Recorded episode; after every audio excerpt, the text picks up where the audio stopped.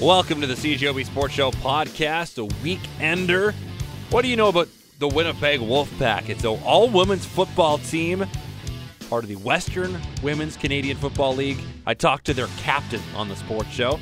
Also, many of the best rhythmic gymnasts in the prairies will be in Winnipeg this weekend. If you want something different to go check out, you want to hear this interview with Laura Thomas, the executive director of Manitoba Rhythmic Gymnastics, and the Power Parlay. What are we going to bet on this weekend? Well, we found something because we are degenerates. That's on the podcast.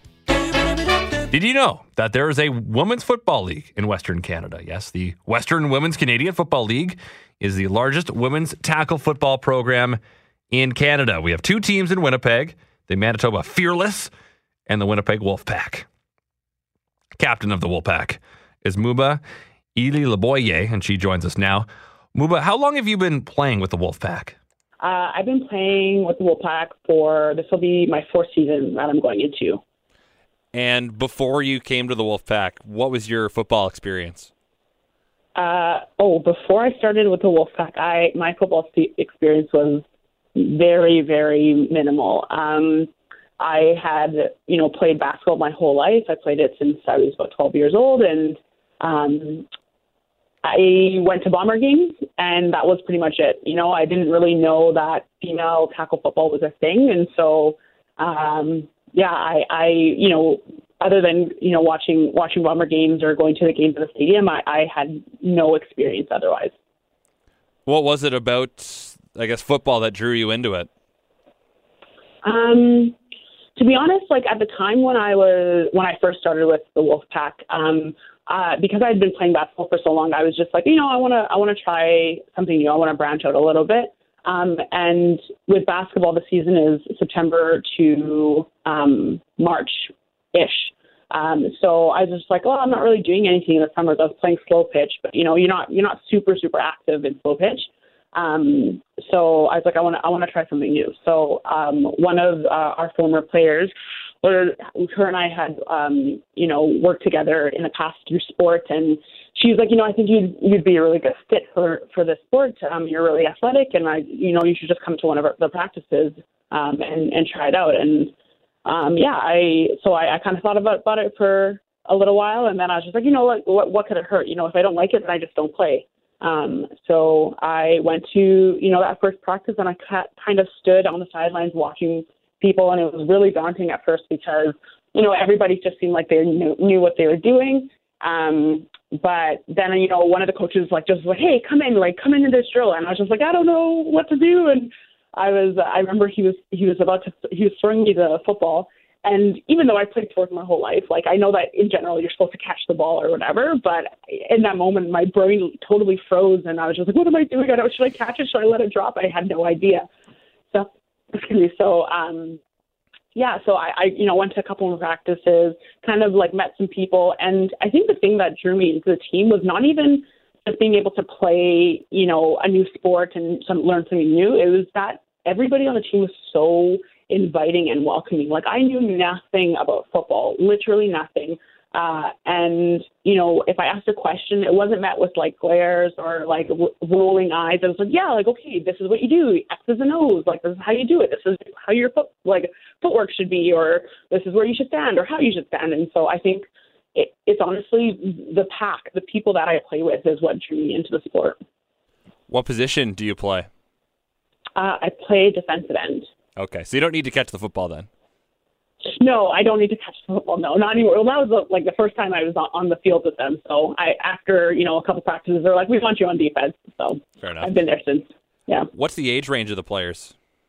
Sixteen and up. So we have people as young as sixteen helping out, um, playing with us. We have a, I think seven, a couple seventeen-year-olds, and then we have people up to you know in their mid thirties, late thirties coming to play.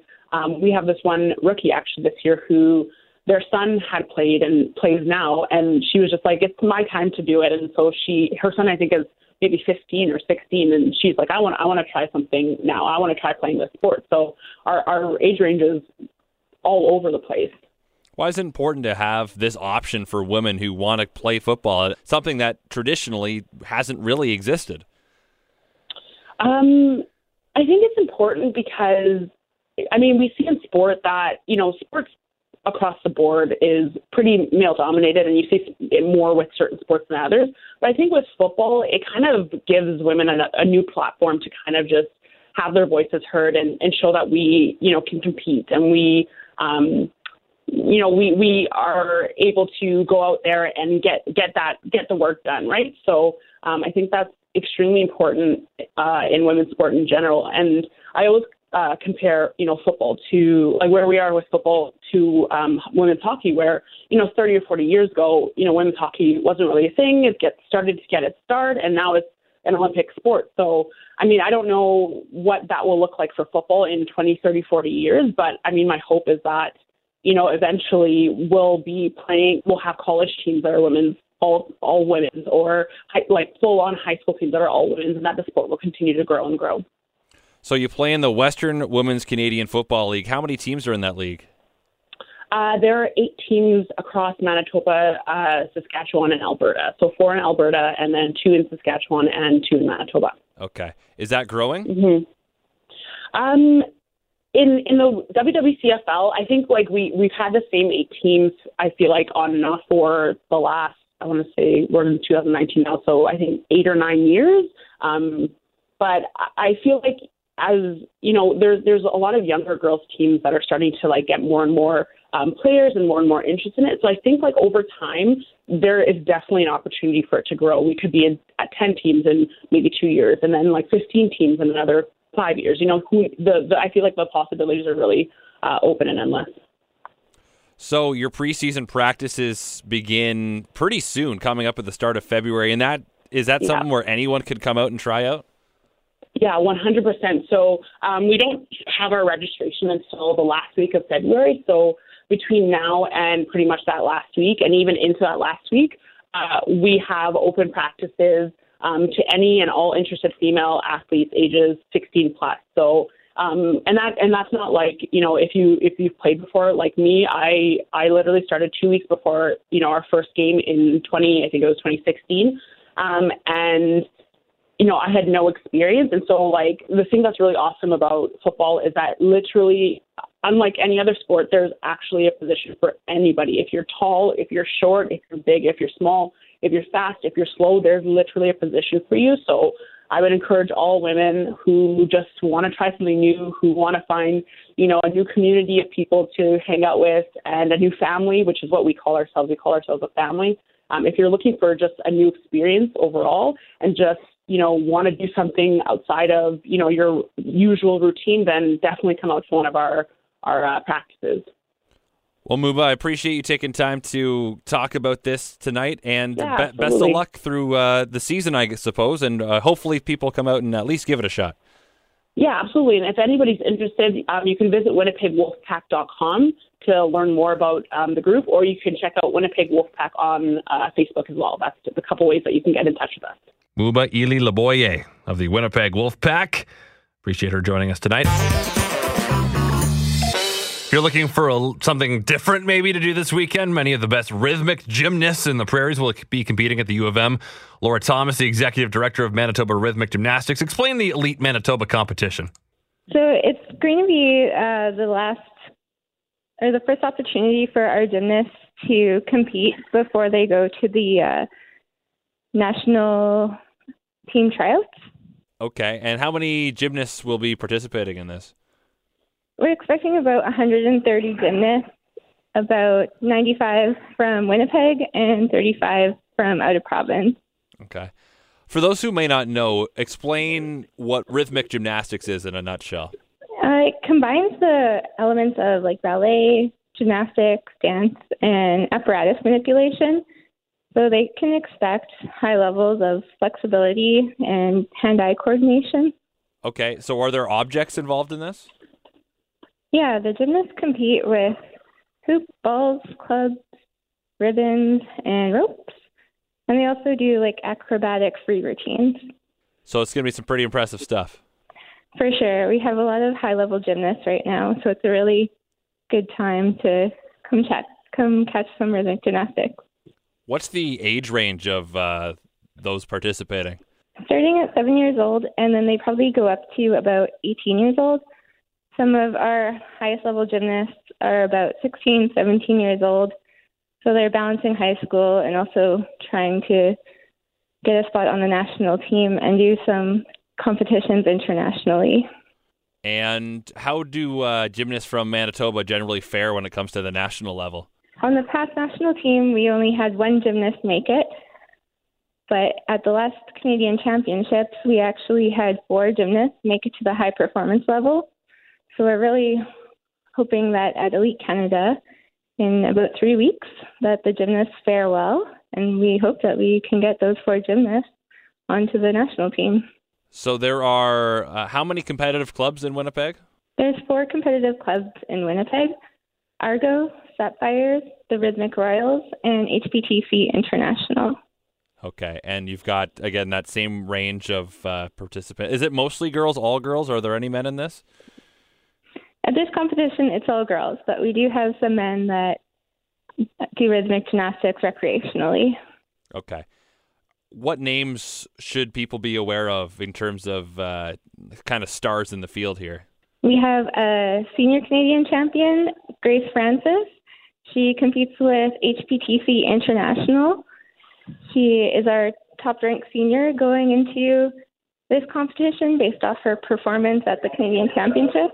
And then our other gymnast to watch would be Samantha Files. She's the 2018 Canadian junior champion, and she's going for her final year of junior competition. So we're expecting some pretty good things out of her. So if people want to come out and see this, uh, where and when is it happening? It's at Max Bell Center this weekend at the James Daly Fieldhouse. It's uh, 9 a.m. to 6:20 on Saturday and 9 a.m. to 2 p.m. on Sunday. All right, perfect. Well, Laura, I appreciate your time tonight, and uh, best of luck this weekend. Thanks so much. What could we possibly bet on this weekend in the Power Parlay? Philly and Joe from Power Mornings. I don't know. Let's find out. So uh, we will go through quickly what we bet on last week. The conference championships, two amazing games. Yeah, long games uh, Interesting. with very talked about finishes. Yeah, oh, the yeah. Kansas City Chiefs looked like they were going to cover, and then Dee Ford lined up offside, and then is that the most Patriots thing that could possibly happen? We- we- I couldn't decide what was more Patriots: the phantom pass, uh, uh, uh, roughing the passer on Brady, that we're still looking for. We've got the Zapruder film out looking for what exactly constitutes uh, uh, roughing Well, the to be passer fair, on that Brady. was on like second down, and it was in their own end. They still had to drive the whole field to get that touchdown. Don't get logic in the way of my There's the hate of the bouncing ball. Did it actually touch Edelman? There was that Chris Hogan catch. That's There what was I'm saying. So many little things that go the Patriots' way. It leaves you saying they will never lose. Brady will look like Gandalf. He'll be 104, and they'll be going to Super Bowls. They will never lose. Maybe in the Super Bowl. They actually lose in the Super Bowl sometimes. um, I took New England in You that did, game. yes. Joe, you. Yes, it did. Let's get to the facts. we all got the Saints wrong. However, we all should have pushed because we had them by three. Yeah. And if there wasn't for a unbelievably awful missed call, probably What? the worst ever. One of the worst calls I've seen in my generation of watching We're football. watching it live, and you, you, I'm sure you thought, "Oh, it's a penalty," and then you're like, "Where, where's the flag?" Which penalty are you calling? Are you calling the helmet to helmet, or are you calling the pass interference? Because there's actually two Yeah, different two. penalties, and they missed both. So, do you There's two think right there. That know. gentleman right there uh, will ever see uh, another NFL football game from that close? Never. The ref? Yeah, he's done. He won't get any big games No. anymore, you think. Big games. he'll, how do they It's- do it's that? a part-time job. him? Yeah, I don't know because the guys working these late playoff games Yeah. are The best of the best. And the weird thing is they don't put the whole crews together that were the crews No. during the season. That was kind of like an all-star crew. Yeah. And oftentimes we see weird calls in the playoffs. In both these games, there were some interesting calls. But we got Rams and we got the Patriots. We'll get to that next week. But uh, there's the Navo game room ad where they they talk about. Oh, Dave doesn't know yet, but there's no sports on tonight. Yeah, so kind of how I'm feeling right now with the NHL off. They got the Pro Bowl this weekend. We're gonna dig deep for the picks this week. Yeah, well, hey, we don't sleep. There might not be much sports, but we're still But going to put gambling together. never ends. Yes. No, that's true. I Joe? have international ping pong. I'm going to look at. No. well, my bet is not far off from that. Okay, well, it's good. We'll save it. Uh, I'm going to take uh, the AFC NFC Uh, Oh, of course, God. NFL Pro Bowl game because, hey, that's hard hitting action. and uh, right now, believe it or not, the Las Vegas odds makers have the game as uh, pick 'em. Wow, it's almost like it doesn't matter. Yeah. yeah. Two o'clock Sunday afternoon. Looking forward to it. Uh, Said no gonna, one ever. I'm going to give the nod to uh, the NFC. Can you name anybody that's on that? No. team? Okay. No, I'm just guessing. It's a 50 50 coin flip. I just will like say this they're much: saying. we we knocked the Pro Bowl. Everyone rails the Pro Bowl. More people will watch that game than will watch Game Seven of the Stanley Cup Final. They'll watch Oh, Game yeah. Seven of the NBA Finals. true. They will watch Game Seven of the World Series. It's a meaningless exhibition football game, and it still draws monster ratings NFL. because of the yeah. NFL. Yeah, that's right. I can hardly wait for Ebersol's league to start up. Really, get this Super Bowl out of the way. The A, the American Alliance Football, or the Yeah. AF. That's funny that Ebersol and McMahon, the two former partners in the XFL, Yeah. both have leagues coming out. Yeah, Yeah. and uh, we'll see how long they last. Over under Exactly. two and a half years. Okay, well, that's another bet. Um, I'm going to go to the NBA. I used to play NBA all the time on Proline, and there's some decent odds if you'll. And then you had kids, and you couldn't afford it anymore. Exactly. I've spent enough money on gambling. But for the power parlay, I'll visit the NBA. Minnesota's at Utah. The Jazz favored by nine and a half points. These teams basically have the same record.